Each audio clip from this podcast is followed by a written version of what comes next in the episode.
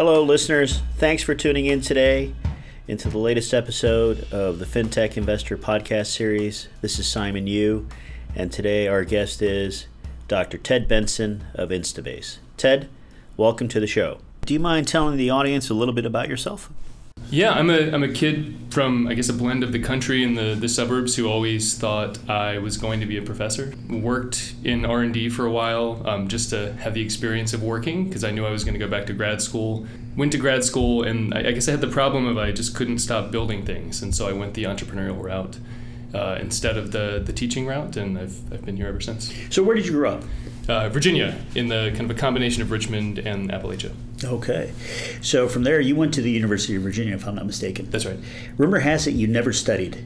Is that true? Oh, I I, I don't remember. I suppose I, I must have. You have to do work. In all seriousness, though, you're obviously very gifted academically because you managed to get into MIT's CSAIL program, which uh, is not easy to get into. And of course, you studied under one of the leaders in artificial intelligence, Dr. David Karger. Can you talk a little bit about that experience? Uh, CSAIL is an amazing place. I, I, mean, all I think the the great thing about all of the research labs of the world is that they they act as sort of an airport waiting lounge for interesting folks with interesting ideas who, who literally just land, hop off a plane, come by, chat for a few days, and leave. And I think more than anything else, the amazing energy around that place is that feeling of this is a, a watering hole for people to come and, and talk about ideas.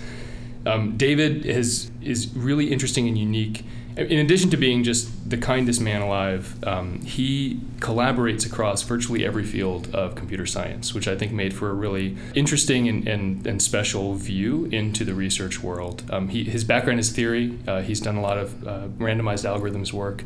More recently, he's done a lot in the web community and the HCI community. Uh, and the, the joke is that he's, he tries to publish in at least one of you know every subfield conference per year. What did you write your dissertation on, by the way? Uh, I it was a thesis about a, a, language I had created called CATS, Cascading Tree Sheets. Um, the, For the, gen- layperson, what does that mean? Well, so the it, it was just a name I, I picked, but the, the general observation was that you know it's 2018 now. Physicists are teleporting matter across the street, and and yet it's still hard to make a web page. And part of the problem that is absolutely remarkable it's a, it's a strange situation that we these asymmetries of, of capability that we find ourselves in. And i had been doing some natural language processing work and just kept gravitating back to this fundamental problem of why is it so darn hard to build a website? And and started getting interested in this idea that perhaps we could reason about a web application in the same way that a database reasoned about data. I mean, at the end of the day, a web application is data located at different places and it's moving back and forth and transformations are happening on it. And yet, the way we build web apps is still so ad hoc. And, and so the, the thesis was essentially a, it posed the question what if we structured the way in which we constructed a web application a little bit more? What could we then do with it? And it turns out you can do a lot of interesting things. You can optimize the way data is flowing. I think at one point we showed you can get about a fourfold efficiency improvement in data centers. Uh, you can make it easier to create web apps for, for novices and, and for beginners. Uh, you can do better reasoning about caching and performance and mobile batteries. All sorts of interesting things happen once you get a more structured picture of the way in which a web app is composed. Ted, you took your research, took it one step further, and then try to commercialize it by creating a company around the IP. Yeah, so this I uh, had been still pursuing this as a research project, and uh, at one point had been I, you know you need to sell research like anything else, and this was pretty dry research, and I needed a way to, um, for lack of a better word, sex it up, make it sellable, make it interesting, so you could sell it to the the research community. And somebody suggested, literally in an elevator, you know, what if you connected spreadsheets and Word docs to this thing and showed how people could connect their website to a spreadsheet. And it turned out that the tech stack supported that. And I literally, just as a demo to make it visual so people could understand, I adapted it. And the demos, um, I'm not joking, to some communities, uh, caused sort of tears of joy when folks who were retraining to become programmers saw what they could do in just a few minutes, uh, but they thought would take a long time. So I turned, turned it into a company, CloudStitch. Uh, that was a, a three year um, awesome ride. Um, we tried to create a platform that would allow anybody to, with very minimal front end knowledge, uh, create a website, power it with your Office suite, um, and it simplified the deployment story, it simplified the management story, and most importantly, it put non technical or semi technical users in control over their websites. So we went through Y Combinator, and ultimately, uh, about six months ago, was it now, got bought by Instabase. Now, uh, fast forwarding to where you are today, tell us about Instabase and your founder, who I believe was a colleague of yours at MIT. Yeah, back at MIT. Instabase is an, an amazing company. So Anant Bhardwaj was at MIT. He was in Sam Madden and David Karger's group. But so Anant was started with the premise essentially of how do you unify the uh, the problem of interacting with data? You know, organizations have various forms of data lakes and all of these disparate data sources, and there's no real unified way to interact with them all. And, and there's different ways of describing the core question, but it was almost what if you were to create a GitHub for data so that it could be versioned, so that it could be joined, so that anybody in an organization could just come to one place. They could check out the data they needed, they could make changes, they could check it back in, and you could analyze what had happened in the history. And um, this is a really powerful thing uh, in, in, a variety of settings. Uh, at the time, the database group at MIT had been doing a lot of collaboration with various astrophysics laboratories and, and various science laboratories, and data set management is a huge, huge problem. In these spaces in the finance world, it's a similar thing. Uh, so that, that was the origins of Instabase. And as it's evolved, it's really become a platform for just problem solving in general, where mounting your data into a shared space is one part of the puzzle, but uh, there's so many other parts of the puzzle to actually get business value from that uh, that have been since added. So, building apps, publishing apps, sharing apps on top of that data, uh, where you can collaborate on you know, discovering the, the insights in the data, automating what you've done. Um, we, we do a lot, but I, I, think one way to characterize some of the, the real home run value uh, that we're seeing today is with dark data processing. So we, we dark have data processing. Let's talk about what dark data is. That sure. That may be a term that many listening are not yet familiar with. So dark data, you know, there's a lot of talk of, of big data, um, and obviously you can get a lot of value out of enormous size data sets. But there are other stories to how you can think about your organization's data. And oftentimes, if you have just the right data, it doesn't have to be big. It could fit on a USB stick but you can't get at it. Um, so dark data generally refers to that data that's hard to get at in traditional terms. So PDFs, images, movies, sound files, natural language text. If you have a PowerPoints, PowerPoints, um, a, you know, a repository of thirty thousand legal documents that your firm has crafted over the past three decades. So we could process all of these if only we could get the information inside of them. And one of the specialties, uh, among some others that we've really developed, is the ability to create apps which help firms process that sort of data. So ingest lots of PDFs, ingest lots of legal contracts, and extract exactly what they need, the economic terms or the, the entities inside of those PDFs. And if you have the right data, it doesn't have to be big. You can yeah. you can deal with very small amounts of data and get exactly the kinds of things you want, and then you can put those into a system, a workflow system, or, or a risk modeling system, or uh, a data science notebook, and, and you can go to town with them. Right, and just to just to summarize and encapsulate what Instabase does is the fact that ultimately it enables any enterprise to ingest data across its various stores of information right. and make sense of it and do so without a lot of brain damage. Hopefully, no brain damage.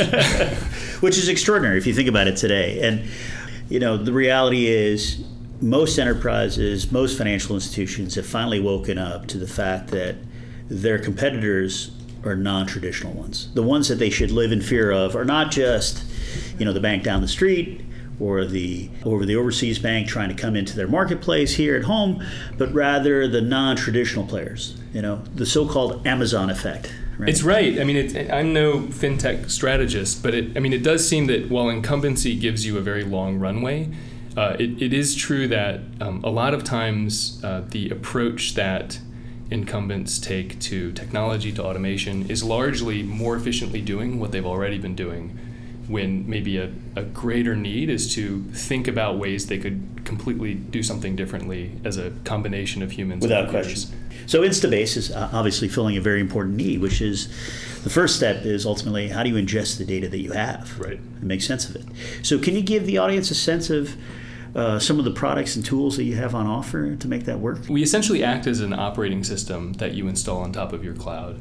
And so, whether you're on-prem, whether you're Amazon, whether you're on you're platform agnostic. we're platform agnostic, and uh, you get a what looks like a desktop with all of your data mounted in and apps. And for each of these stages that you talk about, for document ingest, for extracting information, for refining that information, cleaning it up, uh, all the way down to making business decisions. Uh, we have different suites of apps that address that. And these would align along the kinds of, uh, I, I, suppose, hot tech topics that you would imagine. So we have suites for natural language processing, suites for image processing, uh, for extraction, for clustering, classification. And our, our general approach is to try to create a platform that's usable by the business user with reasonable defaults where you can learn to use it with roughly Excel uh, knowledge, uh, but then is expandable by programmers. Because in, in reality, every financial firm, every uh, it doesn't matter what kind of firm you are, you know your business the best. And so, while a set of reasonable defaults for any new technology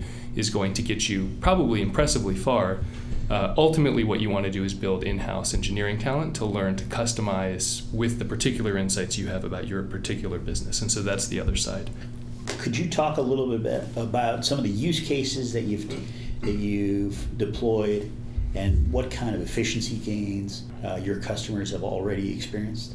Sure. So some of the, the big ones are simply document ingest. So there are a lot of uh, companies across many different industries. That sounds remarkably simple, doesn't it? Right? It, it, it seems simple to onboard documents. It turns out, yeah, it, it turns out that uh, it is a big problem that as consumers, when I go to apply for a loan, if I want to buy a car, if I want to buy a house, if I want to go to school, I essentially submit whatever it is that I want to the bank. Now, just imagine how big a burden that is operationally when you have millions of people all around the world every day submitting whatever documentation they happen to take a snapshot of with their iPhone or with their their Android uh, sitting on the kitchen table. You know, it's maybe they spilled wine on it, maybe it's crumpled, maybe it's upside down. The the data the that you see in the poor. real life is, is tremendous, and so it's it's cause of, a big pain to then go from these snapshots all the way down the pipeline to a business decision. Because so, just to interrupt, sorry, Ted. Just to be clear for the audience,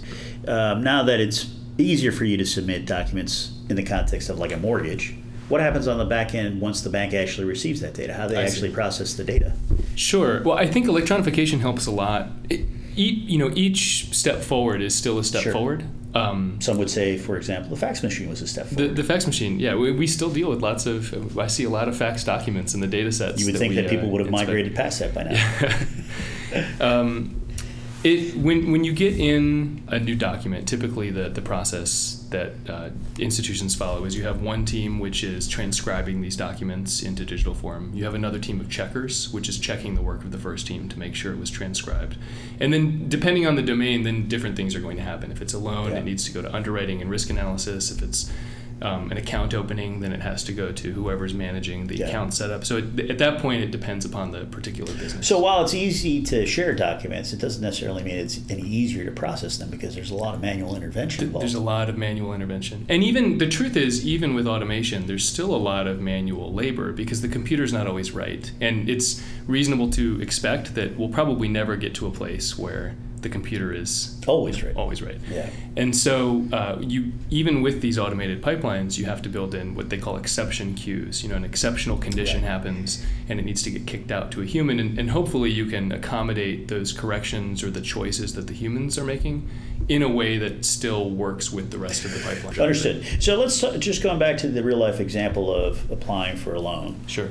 Talk about how Instabase makes the process for the financial institution that much more efficient. The gains that have been generated by it in terms of time savings or cost savings. Sometimes you can take things from days to minutes. Now, again, this is the case where everything succeeds. Um, there's plenty of cases where you do need to kick things back to the human.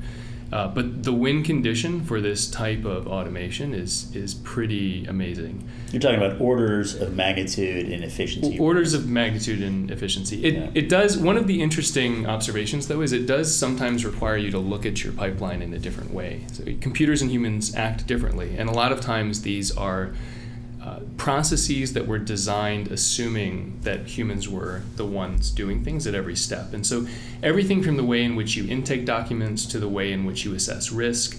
Uh, sometimes you can get even more performance if you reassess not just the technology you're applying to the process, but actually how the process itself can be changed to better work with technology. And so it's it's always a two-part play where one part is coming up with a technological solution that helps you do things that maybe you couldn't do automatically before, but then also reflecting back on the organizational aspect of things, how you're how you're sequencing the information, how you're thinking about risk. Let's just walk through what would happen maybe in a typical kind Please. of workflow that you would create. So a document would come in. The, the first question you have is, what is this document? Did you give me a passport? Did you give me a W two? Did you give me a pay stub? And that's a decision that is innate to a human, but a computer needs to learn to make. So the first thing that would happen is the computer would classify it and say, aha, this picture somebody just uploaded is a particular kind of document.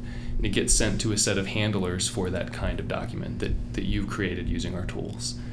Um, the next thing that And hap- traditionally, that's done by a human. traditionally this is done by a human. Yeah. Traditionally, I think each step of this is would be a different team or, Mhm. or a different the the next step Which is, is why a loan application process typically is measured in days as opposed right. to minutes. Or days or, or in high value accounts it can be weeks or Absolutely. months. Uh, For a mortgage, absolutely. the more money the more money that's involved the, the more exotic and, and long tail the due diligence process becomes um, and, and we handle some of that as well I, I can get to that maybe after describing this, the common case workflow because it's very interesting so the document comes in first you need to understand what it is next you need to take it to text now in some cases ocr is the term for a piece of software that takes an image and tells you what text is in the image so for some kinds of documents, something like a W-2 with like a clean tax form, OCR is pretty well understood. You can get off-the-shelf components. For other kinds of images like passports, social security cards, driver's licenses, it turns out the, the fraud protection works. I mean, all of the things that those document creators have done to prevent you from photocopying those documents also make it hard for the computer to read them. So we have a whole layer that looks at an image through a bunch of different lenses, so to speak, and is able to torture the text out of it, even if it's a, a hard to extract data type. Then once you have the text, you're still not done because you, you don't care about text, you actually care about the fields. I want to know what your name is, I want to know what the, the monthly earnings were, what the tax were, was.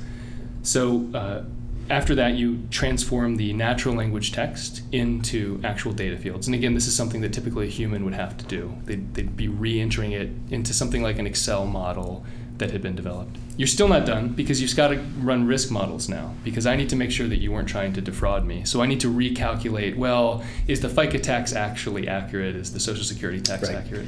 And and you need to apply models. So this whole chain of, you know, here's a document, we have no idea what it is, all the way to we've done risk modeling and we have a rough understanding of how we're feeling about this particular document are things that the computer can learn to do instead.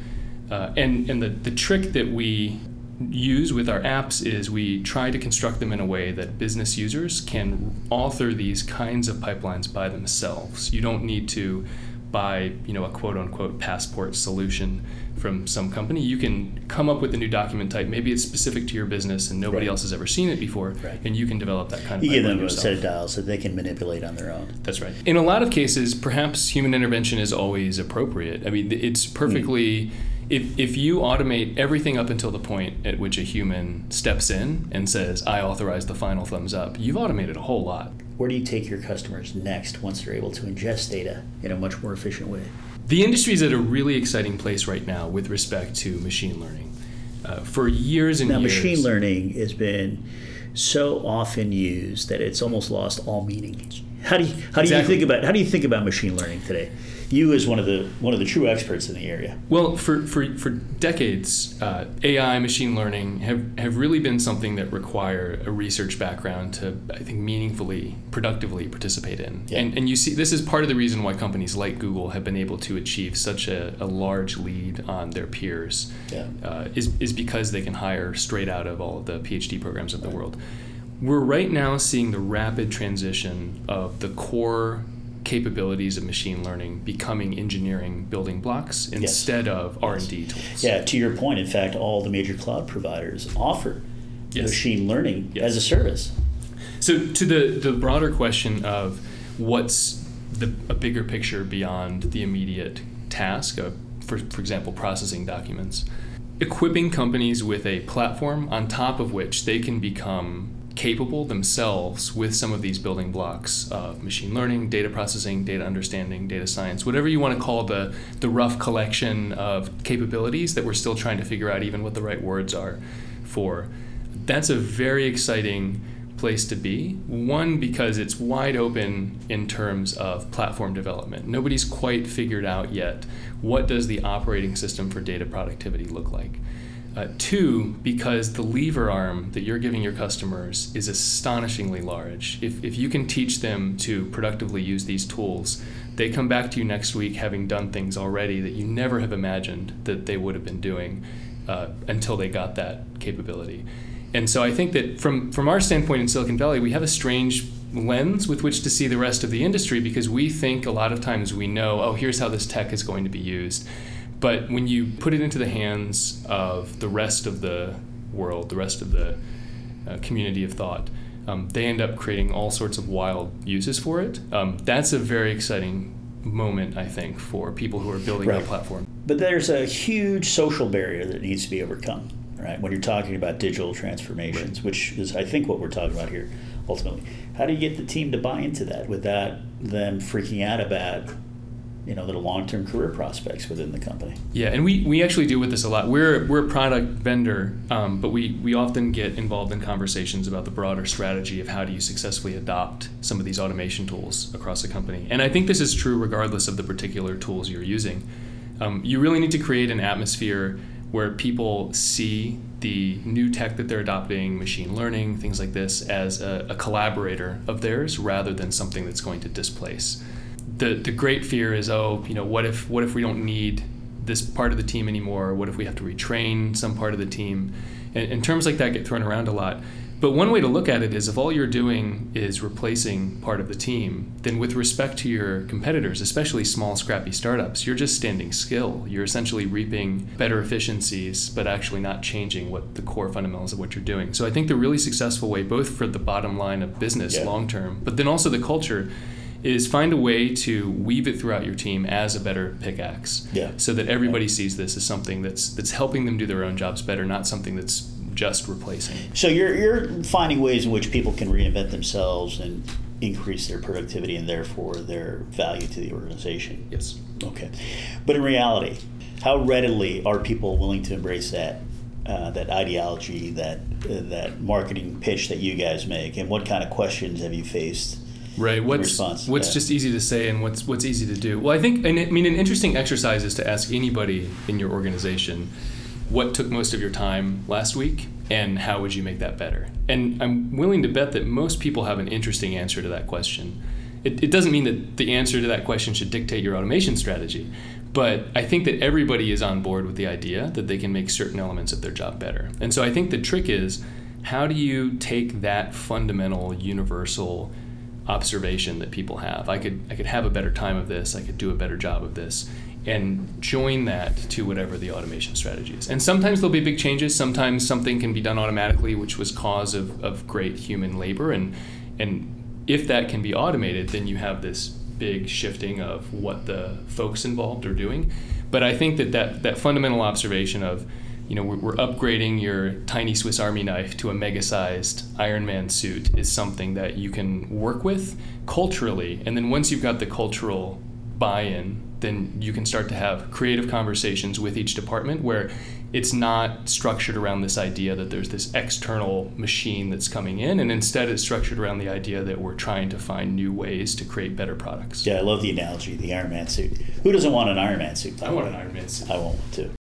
Ted, talk a little bit about where you think state of the art is with regards to AI and machine learning. You know, it seems like um, on the one hand you have the Elon Musks of the world who think there's a hundred percent chance we're living in a computer simulation, and on the other hand, there, you know, the the reality is um, we have a long way to go before even autonomous vehicles are really commercially viable. So, talk about your thoughts on this. I mean, you're obviously an expert for me, the, the interesting observation, I suppose, is the difficulty of the final 10%. I think that one crude way to describe a lot of machine learning up until this point is that we essentially have this symphony of idiot savants where every AI model is extremely capable of something so small and, and hyper focused that while it can outperform a human at the task. So, state of the art today else. is that we have a bunch of Rainmen synthetically created. M- more or less. And I think that's changing. I think it's changing in a couple of ways. As machine learning becomes more an engineering tool and less a science tool, I think we're developing the large scale systems to as humans integrate a lot of these uh, hyper specific models into mm. a more useful, broader general mm. system. But, but then, aside from the whole engineering conversation, I think some of the deep learning techniques are, are getting us closer to this sort of fantasy of what if we just had a general purpose unit of learning. And what about AlphaGo and the advances made by Google? in the game of Go itself. Go is a phenomenally challenging environment, but it's still an environment in which the objective function in which the rules of the game in which the inputs are extremely well defined. Right. So I right. think the big thing to watch for is the moment at which we start seeing that kind of competence where the objectives, where the inputs are, are ill defined, that that's when things really start to get interesting. And and driverless cars I think are an example of we're a little bit ahead of ourselves in the sense that we're patching up for the lack of this general intelligence with exquisite engineering. So a driverless car is really a lot of very very cleverly designed models that an en- really good engineering is then unifying into a decision making system. Right. I take solace and a bit of hope from what you just said there because it sounds like uh, at the end of the day what you're saying is expertise will not soon be replaced. Not not soon. I, I don't think the robots are coming yet. You mentioned Musk before. You know, there's a whole separate clan, I suppose, inside Silicon Valley, which is tremendously worried about just the long-term goal of what happens if we create a superintelligence. And I, think that that's right. those issues are much farther off than the real-world lives right. of people today. And when you say much further off, are we talking decades? Oh, nobody knows. I, I mean, I could give a guess, but nobody knows. Are you seeing enterprises become smarter in how they share their data and ultimately who owns the data with their vendor relationships as a consequence of where we're headed? It'll be interesting to see how GDPR unfolds because I feel like this will be, at least to my knowledge, the first very large. You should explain scale. what that is. Oh, excuse me. So GDPR is uh, it's essentially a set of regulations that are unfolding as we speak over the next few months in Europe that concern uh, the rights, uh, for lack of a better word, the rights of individuals over the information the companies hold on them. So, and I'm to a, to a rough degree approximation. I think a, a company will now have to be answer the question, "What data do you have about me?" And I think it'll be interesting to see how this unfolds. Uh, from the consumer perspective, there's a lot that makes sense about that from the business from the society perspective there's a lot that makes sense about that. I, I empathize with the, the pain from the tech perspective because this creates a whole set of challenges just for implementation. Before we wrap up can you talk about some of the lessons you've learned as an entrepreneur? Yeah sure. Gosh there's so many observations you learn along the way.